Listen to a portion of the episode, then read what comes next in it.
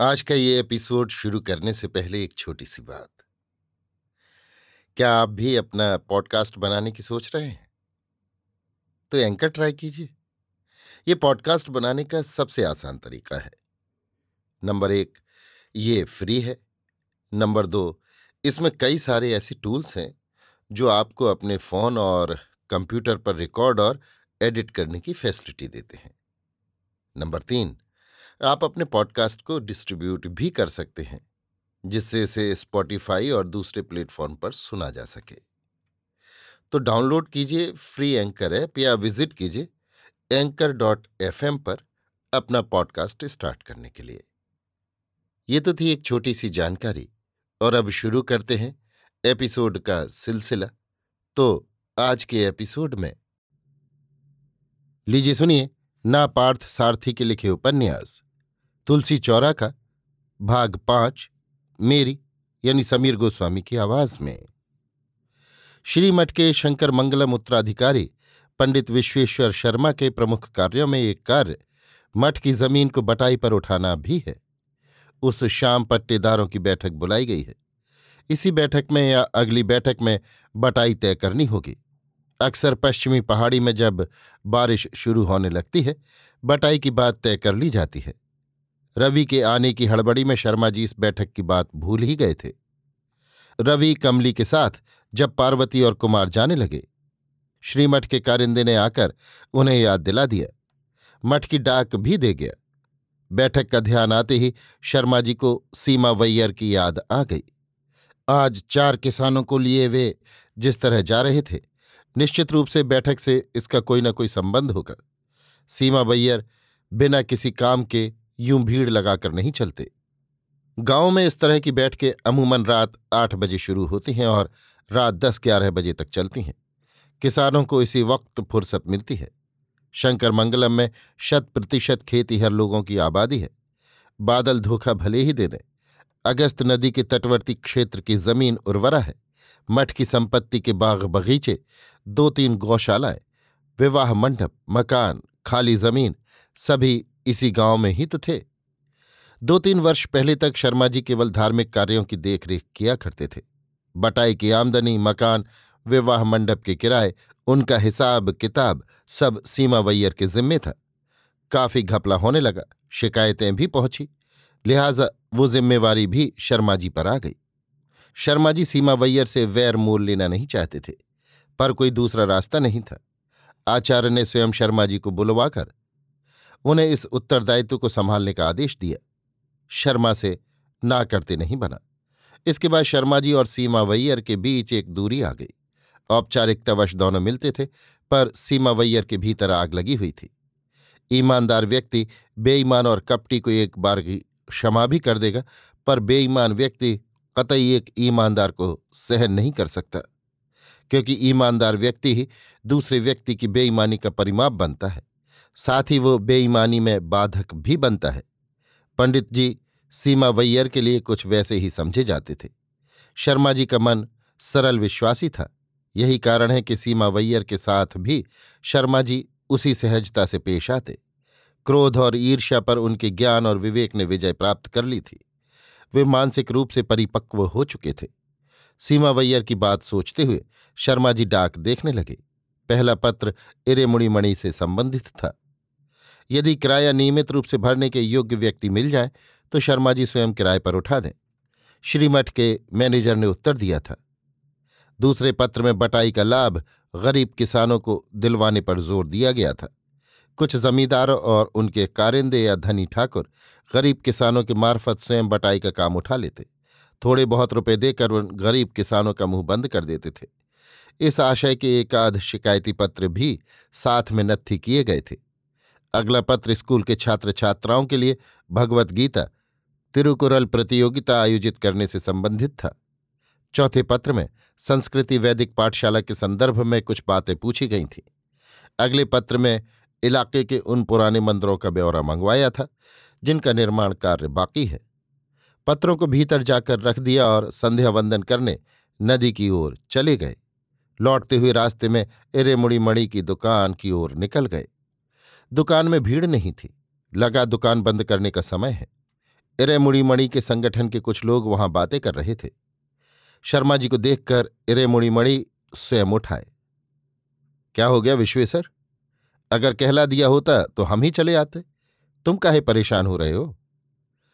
यहाँ नदी की ओर आया था, तुम्हें भी देखने चला गया। इस ज़मीन के बारे में मठ का उत्तर आ गया। क्या लिखा है? लिखा है कि किराया वक्त पर भरने वाला व्यक्ति हो। तो तुम्हें क्या लगता है, मैं भर सकता हूँ? इरे मुड़ी मणि हंस पड़े। विश्वास का क्या? कल आना तय कर लेंगे। शर्मा जी चलने लगे तो उन्हें रोककर इरे मुड़ी मणि बोले, कल आ जाऊँगा, वहीं तय कर लेंगे। एक मिनट ठहरो, एक ज़रूरी बात बतानी थी। कहो, शर्मा जी ने कहा।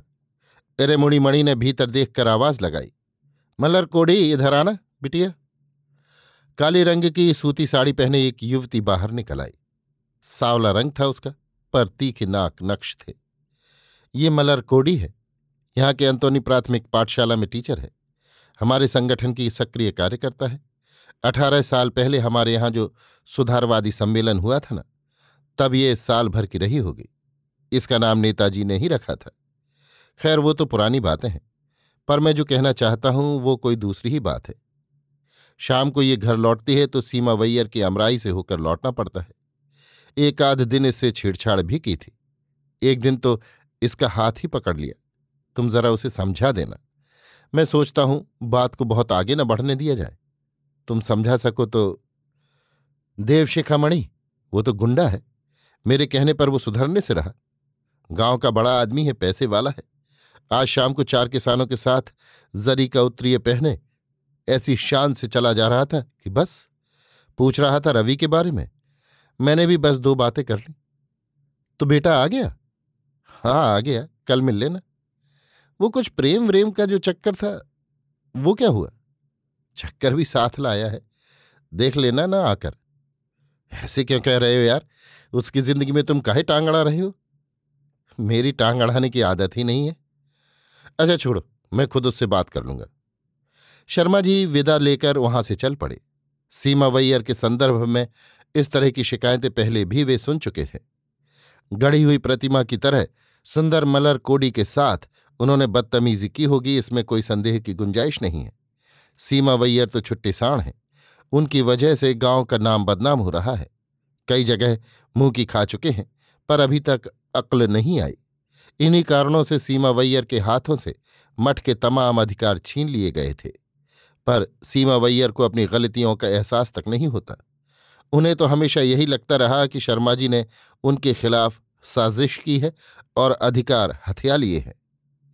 इंसान बाज वक्त कामुक भी हो सकता है, पर हमेशा कामुक की तरह फिरता पशु इंसान कैसे हो सकता है? नीति श्लोक में कहा गया है, शर्मा जी को श्लोक याद आया। सीमा वैयर की तरह यदि उच्च वर्ग में कुछ गंदे लोग पैदा होते रहे तो इरे मुड़ीमणि जैसे लोगों को भी उन्हें सुधारने के लिए निम्न वर्ग में जन्म लेना होगा। शर्मा जी यूँ दिया बाती के बाद पका हुआ भोजन नहीं करते। गाय का दूध और दो केले, यही उनका रात्रि भोजन है। अपना भोजन समाप्त कर वे श्रीमठ के विवाह मंडप की ओर चल दिए। ये बैठक वहीं होनी थी। बटाई का बही खाता, मठ के काम आए पत्र दोनों को ही झोले में डाल लिया। रास्ते में वेणुकाका का घर पड़ता था। वहाँ की जगमगाहट और सड़क पर लगी कारों को देखकर उन्हें लगा कि रवि और कमली को घर लौटने में ग्यारह बज जाएँगे। श्रीमठ विवाह मंडप के पास गली में वो मुड़ने लगे तो सामने से आता एक किसान रुक गया। सिर के अंगूछे को कमर में बाँध लिया और बोला, सरकार, आज बटाई की बैठक नहीं है क्या? फिर कब आए कि परे? किसने कहा कि आज बैठक नहीं है? बैठक आज ही है। चलो मेरे साथ। पर सीमा वैयर कहत रहे कि आज नहीं है। तू चल मेरे साथ। शर्मा जी विवाह मंडप के अंदर गए। वहाँ आमतौर पर लगने वाली भीड़ नहीं थी। केवल सीमा वैयर और उनके चार पाँच खास किसान बैठे हुए थे। आसपास के अठारह गाँव से बटाई के लिए किसान आया करते थे और आज एक भी नहीं आए। ये अविश्वसनीय बात लगी। मरवन बांग्ला नत्तम पाड़ी आनंद कौकय अलंका समुद्रम, आसपास के इन गाँवों से भी कोई नहीं आया। आइए पंडित जी, आज तो भीड़ ही नहीं है। काम जल्दी निपट जाएगा। सीमा वैयर ने उत्साह के साथ आवाज़ लगाई। उन्हें लगा होगा कि इस बार सस्ते में वे पट्टीदारी ले लेंगे। शर्मा जी को उनकी चाल समझ में आ गई। आप क्षमा करें सीमा वैयर।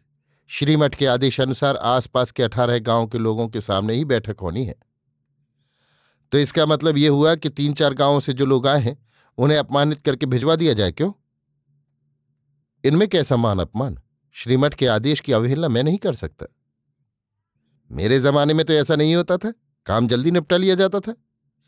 शर्मा जी ने कोई उत्तर नहीं दिया। कारिंदे को बुलवाकर अगले सप्ताह इसी दिन फिर बैठक के आदेश देकर आसपास के अठारह गाँव में मुनादी करवाने को कह दिया। वे लौटे तो कामाक्षी ओसारे पर बैठे मीनाक्षी दादी से बतिया रही थी। दादी कमली के बारे में पूछताछ कर रही थी। कामाक्षी जाने क्या कहती, पर शर्मा जी इसी बीच सीढ़ियाँ चढ़कर भीतर आ गए वे लोग नहीं आए? किन्हें पूछ रहे हैं? वही जो पार्टी में गए? नहीं, अभी तो देर लगेगी। इतनी जल्दी कहाँ लौटेंगे? शर्मा जी के आते ही दादी उठकर चली गई। आधे घंटे में पार्वती और कुमार अकेले ही लौटे। क्यों? वे लोग कहाँ रह गए? बाबूजी, पार्टी में स्टेट मालिक शारंग पाणी नायडू आए थे। पार्टी खत्म होने के बाद उन्होंने भैया और उनकी दोस्त को एस्टेट गेस्ट हाउस में रात ठहरने के लिए कहा। वे लोग वहीं चले गए। कौन? नायडू? हाँ बाबूजी। कामाक्षी ने कुमार की बातें ठीक से नहीं सुनी। शर्मा जी से फिर पूछा, वे लोग कहाँ हैं? शर्मा जी ने वही बात फिर दोहराई। अभी आप सुन रहे थे नापार्थ सारथी के लिखे उपन्यास। तुलसी चौरा का भाग पाँच, मेरी यानी समीर गोस्वामी की आवाज़ में।